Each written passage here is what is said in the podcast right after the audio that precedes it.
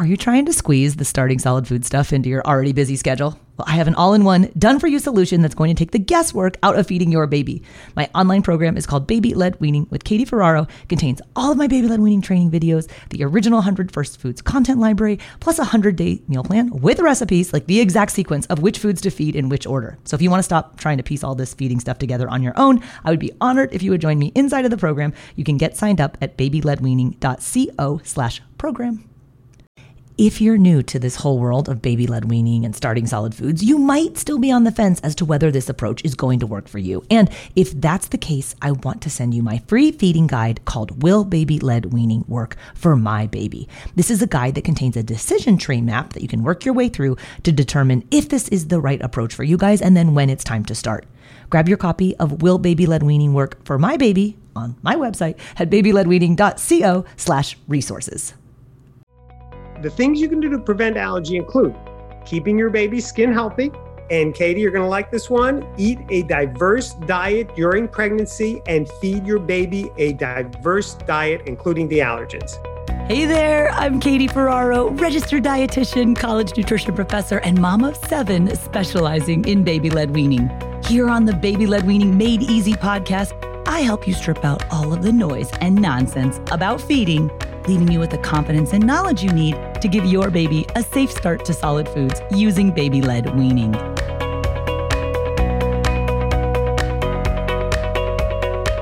Hey guys, welcome back. Doing a what's new in food allergy roundup update today with Dr. Ron Sunog. So, if you've listened to the podcast for any length of time, you're probably very familiar with Dr. Ron Sunog, who is a pediatrician who happens to have a very special interest in using food to help prevent food allergy. He's the author of a book called Eat the Eight Using Food to Prevent Food Allergy and the Imperfect Art of Medicine. One of my favorite books for really understanding why it's so important to introduce these allergenic foods early and often. He's been on the podcast a number of times in the past. Dr. Sunog and I teach a food allergen introduction course together. I just absolutely love working with him. And I don't know where he gets the time, but he's like, Katie, I just read all of these new articles about things that are new in food allergy, and I want to come on and talk about it. So he not only wrote the questions for the interview, wrote the answers. I mean, this is great. He read all the articles for us, you guys. So Dr. Sunog is here to give us a little bit of an update on food allergy in pediatrics, and particularly in babies. What's new and notable? With no further ado, here is Dr. Ron Sunog, MD, author of Eat the Eight and pediatrician. He's in the Boston area. And I just picture him like sitting in his office reading all of these lengthy, really dense articles and then summarizing them for us. So thanks, Dr. Sunog.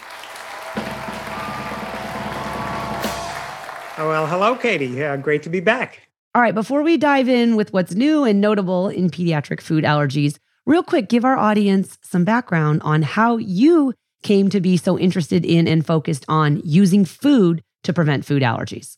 Okay, so um, I've been a pediatrician for over 30 years. I've seen the uh, expert and official recommendations for how to feed infants change and change again, as, as anyone will over a period of time like that. And in 2015, there was a landmark study called the LEAP study that showed that feeding peanut to infants actually prevented food allergy. That was a groundbreaking, earth shattering discovery. And uh, the idea of being able to prevent food allergy simply by feeding a uh, delicious and, and nutritious food to infants was just something that uh, really um, was very exciting. And especially because we had been telling parents the wrong thing. And here was an opportunity to fix that and do the right thing. All right. So we've chatted a number of times on the podcast in the past about some really specific things about food allergies we did. You know, is it safe to introduce peanuts to babies during COVID? Actually, we did that right when COVID started, which feels so long ago now.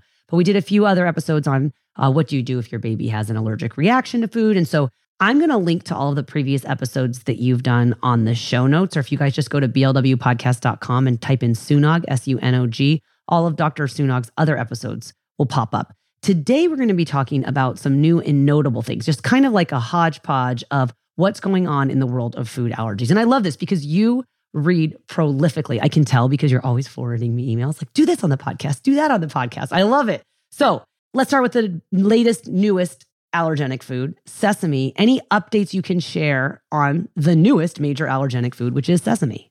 Okay, so uh, Katie, you remember sesame was added to uh, the list of major food allergens not that long ago. So I think people are thinking about it a lot now. Good news about sesame. First, uh, just last November, there was a study that showed if your child has sesame allergy, they can actually safely eat small amounts of intact sesame seeds. Now, the researchers discovered this. They did an oral food challenge. That's where you feed small amounts and slowly increasing amounts of a food to uh, a child who's allergic uh, to see if they react. And they took 51 children and they actually fed them these pretzels covered with sesame seeds. There were about 20 seeds on each pretzel. And 80% of the children were able to eat three pretzels. That's a total of 60 sesame seeds with no reaction. That's a very uh, positive finding. Uh, what's important to understand from this study is that 20% did react. Okay, so the study does not tell you if your child has sesame allergy, just go ahead and eat sesame. And uh, it's important also to know, though, that since some of the kids were able to tolerate sesame, we now know, and we've always known, but this proves again that an allergic reaction to food isn't an all or none thing. It doesn't mean if you're allergic to sesame, uh, if you have one sesame seed, you're going to react. So it's very reassuring if your sesame allergic child accidentally eats a very few sesame seeds, they're probably going to be okay. At the same time, of course, you know, you have to continue to be careful. Now, for parents who have children with food allergies, if I can kind of interpret what you're saying, it kind of follows along what we know with milk ladders and egg ladders that perhaps there's the potential for, even though you may have a diagnosed food allergy, it's not necessarily the case that lifelong avoidance of that allergenic food is like your diagnosis or your death knell, right? Like you might be able to safely eat this food later. Obviously, some kids grow out of certain allergies, but does it look like sesame might be one that kids grow out of?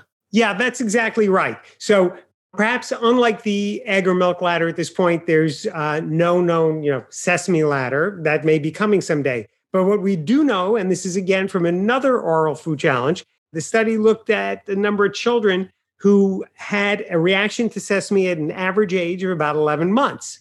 And about a third of those children had outgrown that allergy by five years of age. So the real take home message here if your child is allergic to sesame, don't just uh, put that on their medical problem list and forget all about it. Uh, follow up with your allergist at appropriate intervals, get retested. At some point, probably have an oral food challenge. There's a pretty good chance your child will outgrow it. And that's great news. And then just reiterating the message that you and I always share, which is early introduction of these allergenic foods is advisable. There's no benefits to withholding the introduction of these foods. And what I think is interesting, Dr. Sunog, when we were developing our course, Eat the Eight, which is about helping parents safely feed food versions of these allergenic foods, we were looking at the statistics of sesame allergy, and they vary quite greatly around the world. And if you see a much higher concentration and higher rates of sesame allergy in the Middle East, people, oh my gosh, why? What is it? Is something in the soil? Like, no, it's just the mere fact that sesame, usually in the form of tahini and hummus and different cultural foods in the Middle East,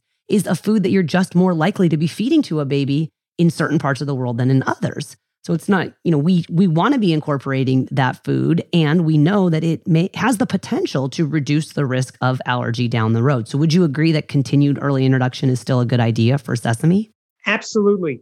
Again, as you were saying, you can't react to something you don't eat. And mm-hmm. so if we lived in a world where foods didn't travel across cultures and from country to country, you could potentially never eat a food. And then, of course, you could never react. But when that food does become part of the culture, not eating it during infancy may increase the risk of developing an allergy. So, yes, absolutely, eat it during infancy. So, let's talk about peanut allergy. Dr. Sunog, any new studies you're aware of that you can share with us in regards to peanut? You mentioned LEAP, kind of the original landmark trial that really changed the way we look at peanut introduction in infancy and also changed the guidelines about introduction of peanut allergy. But that was a while ago. So what's happening now? So a lot of the work now is on treating children who are already peanut allergic. Um, so there is a treatment for peanut allergy, still rel- relatively new. It's called oral immunotherapy or OIT. And it does have significant limitations, but it can also be very, very effective for some children. So a recent study looked at OIT in younger children. This is different than previous studies did. This study found that OIT can be effective for children ages one to four years and was actually most effective for children age one to two years. Allergist David Stukus commented on the study and said, This doesn't say that the treatment is right for all children in this age group, but it does emphasize if you have a young child with peanut allergy, you should talk to your physician about the risks and benefits of this treatment because starting early, before age two years, might increase the chance that OIT works for your child. Now, this study had limitations. It was limited by the fact that there were a small number of children aged one to two years in the study. Also, the children in the study were all able to tolerate an average of 25 milligrams of peanut protein without reacting. 50% of people with peanut allergy will react to just three milligrams. So it's possible that the most sensitive peanut allergic young children were excluded from the study. That makes it hard to say if OIT is safe or useful for those who are most allergic. Again, what you should really know about this is it's going to possibly be available soon, and you should discuss it with your allergist if your child has peanut allergy. If you're going to do OIT, it may be best to do it with your child when they are younger. So, for OIT, besides peanut allergy, any other types of food allergy that we can treat with OIT? So interesting. They're looking at other foods now. And a recent study showed that hazelnut allergy can also be treated with OIT. So they took a group of kids after one year of slowly increasing the amount of hazelnut. About half the children could tolerate a single hazelnut. Uh, like with peanut and any kind of therapy where you're giving a child something that we know they're allergic to, the treatment has risks. More than half of the kids in the study did experience a side effect during treatment, and two of them had severe reactions. Again, this treatment is not widely available at this time, but if it becomes available, parents will have to ask themselves a question Is my child at greater risk from the treatment or from a possible accidental ingestion of hazelnut? Again, these treatments are not curative. What they do is they make it possible to have a very small accidental ingestion and not have a severe reaction. This episode is brought to you by BetterHelp. If you've been thinking about giving therapy a try, BetterHelp is a great option. It's a convenient, flexible, affordable, and entirely online experience. All you do is just fill out a brief questionnaire to get matched with a licensed therapist, and you can also switch therapists at any time for no additional charge. I used to think therapy was just for people who have experienced major trauma but therapy can help you be at your best no matter what you're going through. So, whether it's to learn new positive coping skills, set more realistic boundaries, or just show up as a better version of yourself, BetterHelp is here to help. Therapy can help you find what matters to you so that you can do more of it if you want to live a more empowered life, therapy can help you get there and BetterHelp can help you. Visit betterhelp.com slash weaning today to get 10% off your first month. That's betterhelp, H-E-L-P dot com slash weaning and get 10% off your first month. So just curious as a pediatrician, healthcare professional, author. What are your personal opinions on the effectiveness of these new treatments for food allergy? Are there better ways to treat or maybe better ways to prevent food allergies in children? Because this is like one of those things like it sounds really sexy and promising, but like, will it play out and really be effective for the general population? Yeah. So, you know, hopefully as these treatments get better, they'll offer more hope and promise. But the limitations of the treatment, the risks of the treatment, and the fact that they're not a cure tells us once again nothing is better than prevention. And yes, as a pediatrician, I'm most interested in prevention. So great that we're doing these studies, great that they may be useful uh, and more useful with time to children who are already allergic. But if you have an infant, take advantage of early intervention or early introduction of peanut and other foods to reduce their risk of developing uh, allergies to food. And then as far as prevention goes, can you just remind us? Because like there are risk factors for food allergy, which you control, and then there's ones that you have no control over. So what can we do to help prevent food allergy that's within our control as parents? The major thing you can do is feed the foods early. But in addition to that, there was a, a study in 2020, group of leading allergy researchers They included Dr. Gideon Lack. He's the lead author on the LEAP study I mentioned at the beginning. And uh, they published a review that made a uh, very strong case for the theory that the actual root cause, the root cause of food allergy is sensitization through the skin and particularly through a damaged and inflamed skin barrier. So, this is called the dual allergen hypothesis. And the hypothesis is that your immune system is meant to encounter food proteins, potential allergens through the mouth, through the gut. And when your immune system encounters these proteins through the skin first, that's when you become allergic. Okay. So, in addition to starting allergenic foods early, I always tell patients if your infant has damaged skin, and that basically means eczema or really any level of dryness at all, that should be treated so that the skin barrier is intact and you prevent sensitization to a food through the skin. I feel like when parents hear that, they hear, well, I'm just going to go rub peanut butter all over my baby's skin. So, could you just remind us why we want to be feeding our babies peanut butter protein and not like slathering it on their skin? Yeah. So, in another study, March of 2021, and Dr. Gideon Lack, who seems to be involved in so Pretty many. busy. Studies, I mean, Dr. Lack is quite a prolific researcher. He is. And this study showed that the more often parents use moisturizer on their infants, the more often they develop food allergy. So I hope everybody's hearing that right. I just said previously, you want to prevent sensitization through the skin by repairing the skin barrier, by using moisturizer and potentially other treatments like cortisone creams. And this study showed that the more often parents use moisturizer, the more often they develop food allergy. Wait, why? I thought the point of the moisturizer is to then help prevent the breakdown in the skin barrier, which in turn breaks down or reduces the risk of food allergy. Is that wrong?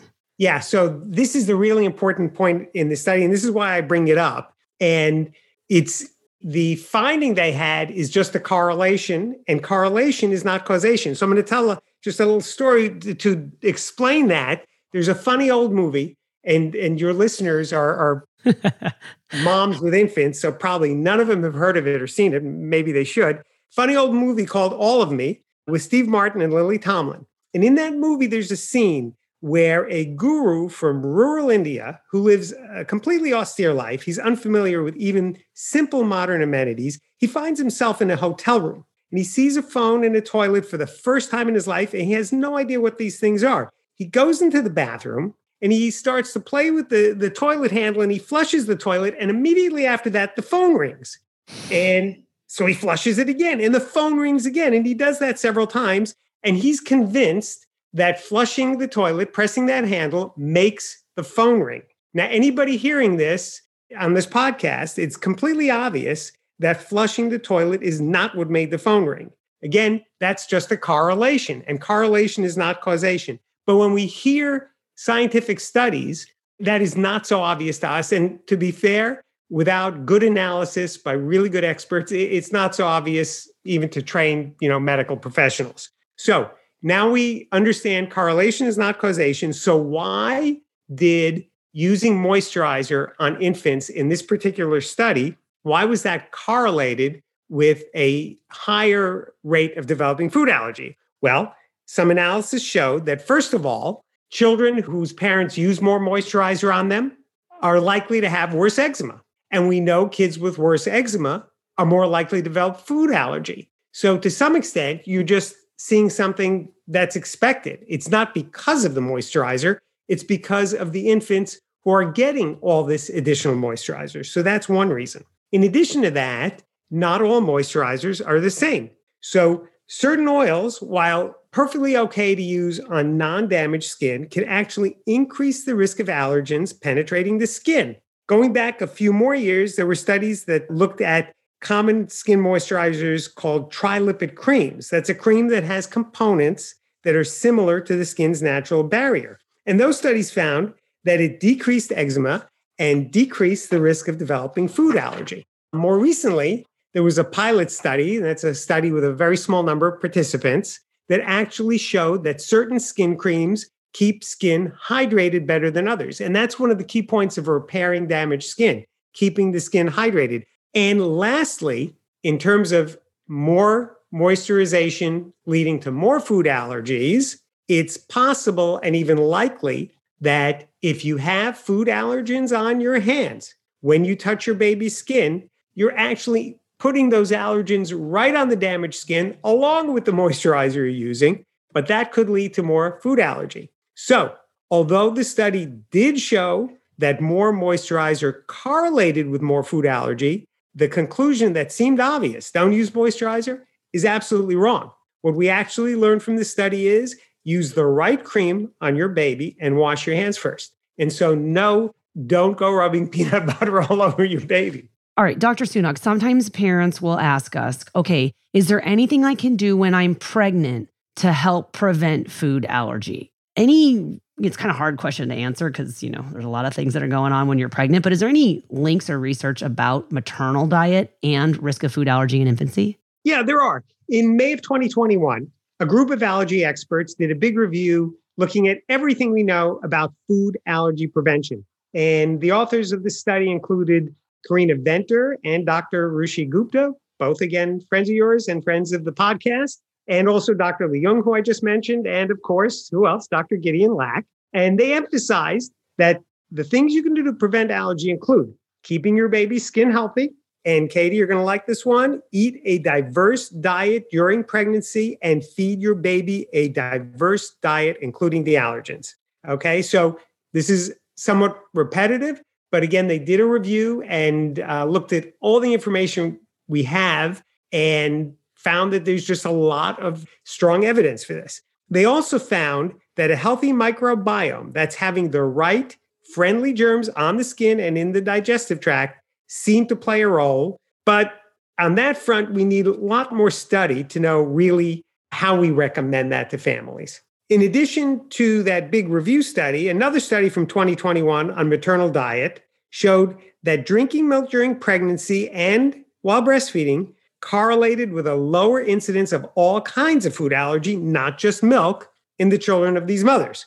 Again, this is correlation. We don't know the actual reason that works. The researchers have a theory that it might be related to the kind of fat in the mother's diet and how this might affect the child's immune system. Dr. Sunog, whenever we're working with parents and they say, okay, well, how much of the allergenic food should we feed and how often? Because we're always advising them, listen, the guidance is almost, as we say, like intentionally ambiguous, but we need to introduce these allergenic foods early and often. And I know we both have issues with some of the supplement products that are out there that claim that they have, you know, the magic amount of allergenic food A mixed with B that you would sprinkle into your baby's bottle. And is that knowledge known about how much or the early and often messaging, anything that's kind of maybe shoring up these ambiguous recommendations? Yeah. So, what we don't know is exact, precise amounts that an infant should eat that will definitely decrease the risk of, of developing food allergy. What we do know is it needs to be, let us call it real food amounts. And what a lot of those supplements have is absolutely minuscule amounts because they're putting uh, proteins from eight or 10 or 14 foods into one little powder packet. And the amount of protein of each of those foods is absolutely minuscule. Might that work? I can't sit here and tell you it can't possibly work, but we have absolutely no evidence for that. And I don't have a lot of confidence in it. And you make a good point, too. Sorry to interrupt, but that all the papers that have been research that have been done on the protective effects of introducing allergenic foods against food allergy have been done using food, not very, very tiny amounts of supplements. That's exactly right. And exactly in line with that, there was a study last year that looked at children who ate egg before one year of age, so early, and how they had less egg allergy than those who started later. Now, simply that fact is not new. But what was new here is they looked at how much egg these uh, children ate. And so they found that children who had egg allergy at six years of age, they looked back to see how much egg they had eaten, and they had eaten about the equivalent of one egg every 10 weeks during infancy. The children at age six who did not have egg allergy had been eating about an egg a week during infancy. So the real point here is early and often includes often. So, how do you do that in practice? I'd simply tell my parents, frankly, what you tell yours make it part of a regular, healthy diet. But don't feed the same food every day because parents discover eggs and like, oh, this is easy. It's the only iron food I'm ever going to feed the baby. So we don't do the same food every single day, but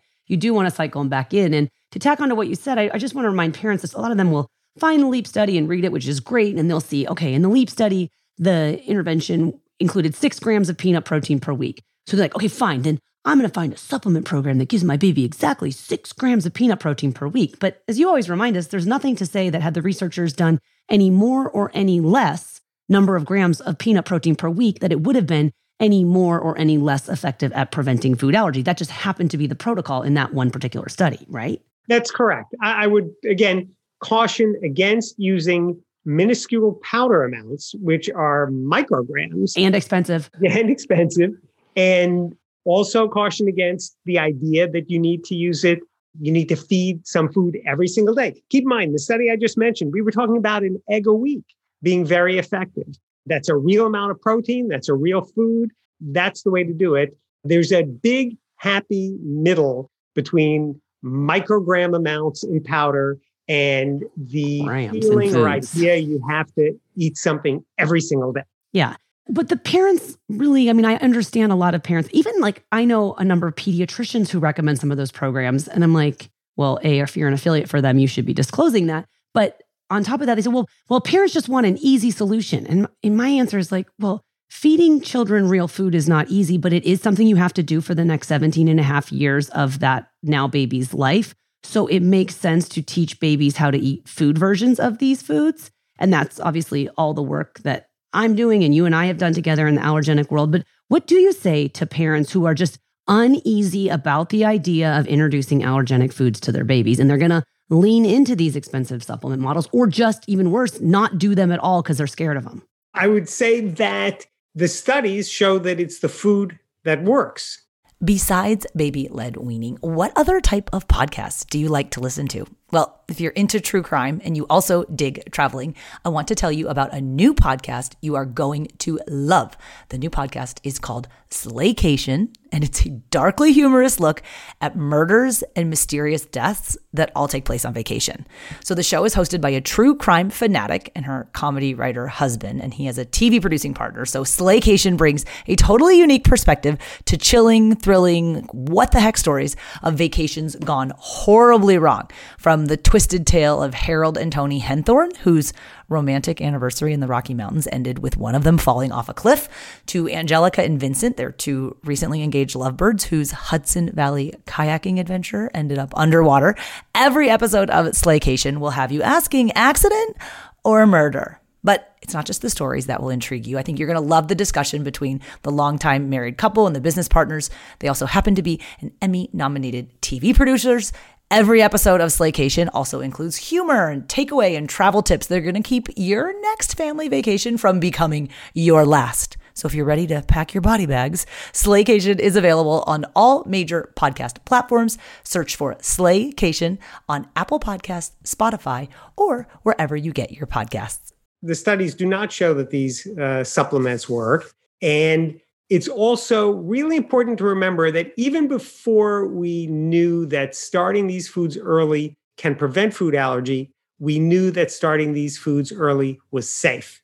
And I think it's important to remind parents that the only risk factor for food allergy that you control is your ability to introduce allergenic foods during that protective window. And we have fairly good research to indicate that that protective window closes at around 11 months of age. So you have from the time your baby turns six months of age, when the baby is safe to be eating anything except breast milk or formula, until 11 months of age to introduce at least the nine allergenic foods early and often, lots of different foods too, because the allergenic foods are just nine foods. But you have a lot of time. You don't have to do it every day. But our recommendation is if you do at least one a week and do it early and often, you can get all those allergenic foods in during that important critical window where you still can prevent food allergy. That's exactly right. And, and I'm just go ahead and mention another study looked at more than 2,000 infants because you, you mentioned introducing the nine allergenic foods. And of course, your program talks about introducing a lot more foods. And studies are showing that simply a diverse diet, so simply introducing more foods, not just the allergenic foods, uh, reduces the risk of allergy. So in this particular study, this was published just a few months ago. and again, 2,000 infants, those who'd eaten more food groups by six months and 12 months of age had less allergy, including uh, runny nose, cough, eczema, and food allergy. All those allergies at one to two years of age. Really important here, too. Speaks to exactly one of the things you said just a couple of minutes ago. So, children who started solids before four months of age were excluded from this study.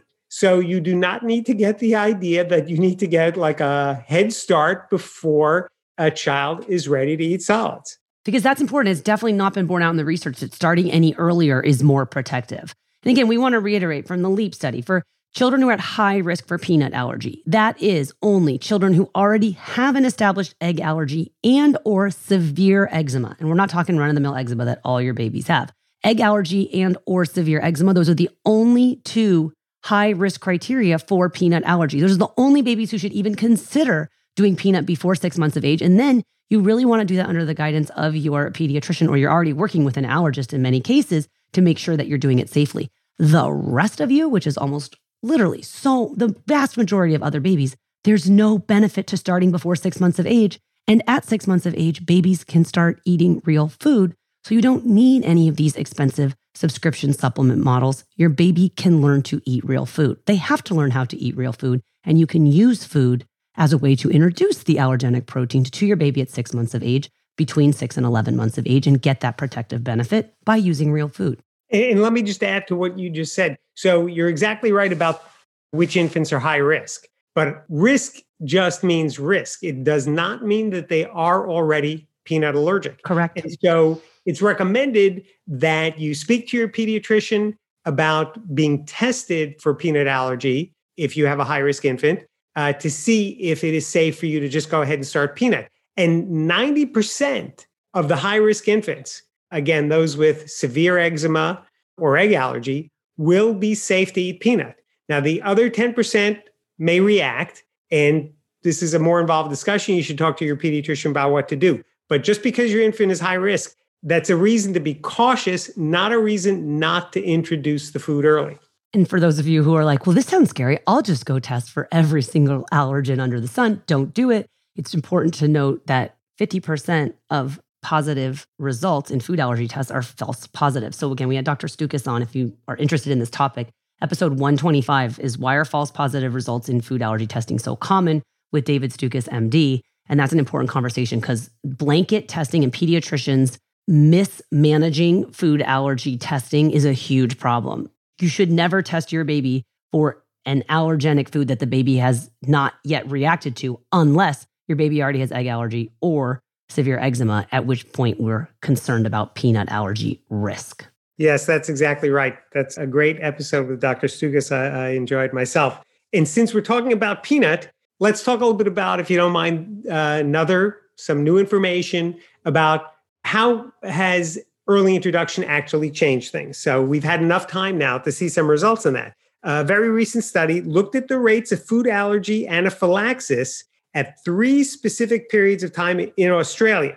So the three periods they looked at is the time when doctors used to advise uh, parents to keep the big A foods from their infants. Then there was that period of time when they said, well, you don't have to keep these foods away from infants. You can give it to them if you want, but it's not necessary or important. And then finally, more recently, when physicians and other experts started to advise parents to feed these foods during infancy. The bad news is that the rate of food allergy actually is still going up.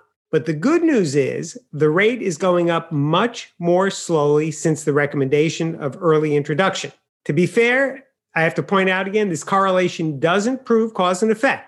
But with everything else we know about early introduction at this point, it supports early introduction. Here's another really important finding from that study. The rate of anaphylaxis in children under the age of one year actually went up faster. That can sound a little frightening, but it actually makes sense. Previously, when infants weren't eating certain foods because parents were delaying the introduction of those foods to infants, they couldn't react to it. You can't react to something you're not eating. Okay. Here's the thing to remember uh, about why that really isn't as scary as it sounds. Early introduction decreases your child's overall risk of developing food allergy. Also, An anaphylactic reaction during infancy is less likely to be severe than if it occurs when your child is older. So remember to start early. Uh, the younger your infant is when they start a food, the less likely that they are already allergic, but do not start before they are actually ready for solids. All right, Dr. Sunog, all of this is predicated around a pediatrician actually talking to parents about this if they don't hear it from other credentialed healthcare professionals like you and me. Tell us about your book if you can, because I know it's something that's of interest to both pediatricians and to parents who maybe are confused by these messages or, or aren't clear on exactly why we use food to introduce allergenic foods to babies. Right. So um, after the LEAP study in 2015, I got really interested in early introduction to foods to prevent allergy. The LEAP study, again, was just about peanut, but I did a lot of research of uh, previous studies and articles and discovered that although there was nothing that rose to the level of LEAP in terms of the strength of the evidence, there was a lot of uh, reasonably good evidence that early introduction of foods uh, was helpful.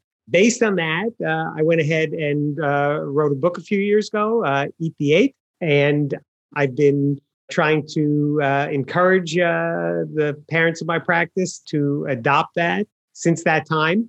And unfortunately, like most things, and I address this in the book, uh, to some extent, it's understandable. Uh, new ideas, changing how we do things, not easy. And uh, it's been slower to catch on than uh, we would hope, but it is catching on. It's called job security. It's slow to catch on, but they need us to keep reminding them of the message because literally, routinely, I'll have parents who are like, my pediatrician says don't introduce egg until after one. I was like, well, that's 20 year old advice. So maybe you should consider getting a new pediatrician because there unfortunately still are practitioners who are not getting the message or recognizing, okay, the guidelines have changed dramatically. This is all evidence based. And we not we don't wait. Withholding is actually increasing the risk of food allergy, not the opposite. That's exactly right. All right, Dr. Sunog, thank you so much for joining us today. I really appreciate this roundup. I feel like you're sitting there in your office, like reading all of these dense articles and then just summarizing them for us. So thanks for saving us a lot of time, but also helping to get many of these messages and this research clear so that parents can utilize it and put it into practice inside of their own families. Uh, pleasure to do it. Okay, it would have taken me like weeks to find those articles, read those articles, and I probably would have like have to ask him what most of the data and them mean anyway. So I really appreciate Dr. Sunog summarizing some of the things that are new in food allergy. And then we were talking after the interview too, like sometimes it's really frustrating because like you think you have something nailed down and then something changes. We kind of joke around like, oh, that's job security. Like I know for me as a dietitian, like one week eggs are bad and the next week eggs are good. It's like, hey, no one knows about eggs. Why they need dietitians to help interpret the research. I'm really glad for Dr. Sunog to interpret the research for us in food allergy because stuff is changing. It's actually, you might not think this, but it's a very exciting time to be introducing solid foods to your babies because we do have this real and emerging body of evidence that supports the use of food and the introduction of food early and often to prevent food allergy. And so I think of it as my job to help you guys know how to make those foods safe because you certainly can use food to prevent food allergy. So I'll go ahead and link to all of the research articles that Dr. Sunog mentioned today as well as some of his other resources. He's been on the podcast a number of times, and we also mentioned some other food allergy related episodes. So if you want to like go down your own rabbit hole of food allergy prevention research, I'll put that all on the show notes for you guys, which you can find at blwpodcast.com forward slash 216. Thanks so much for listening. Bye now.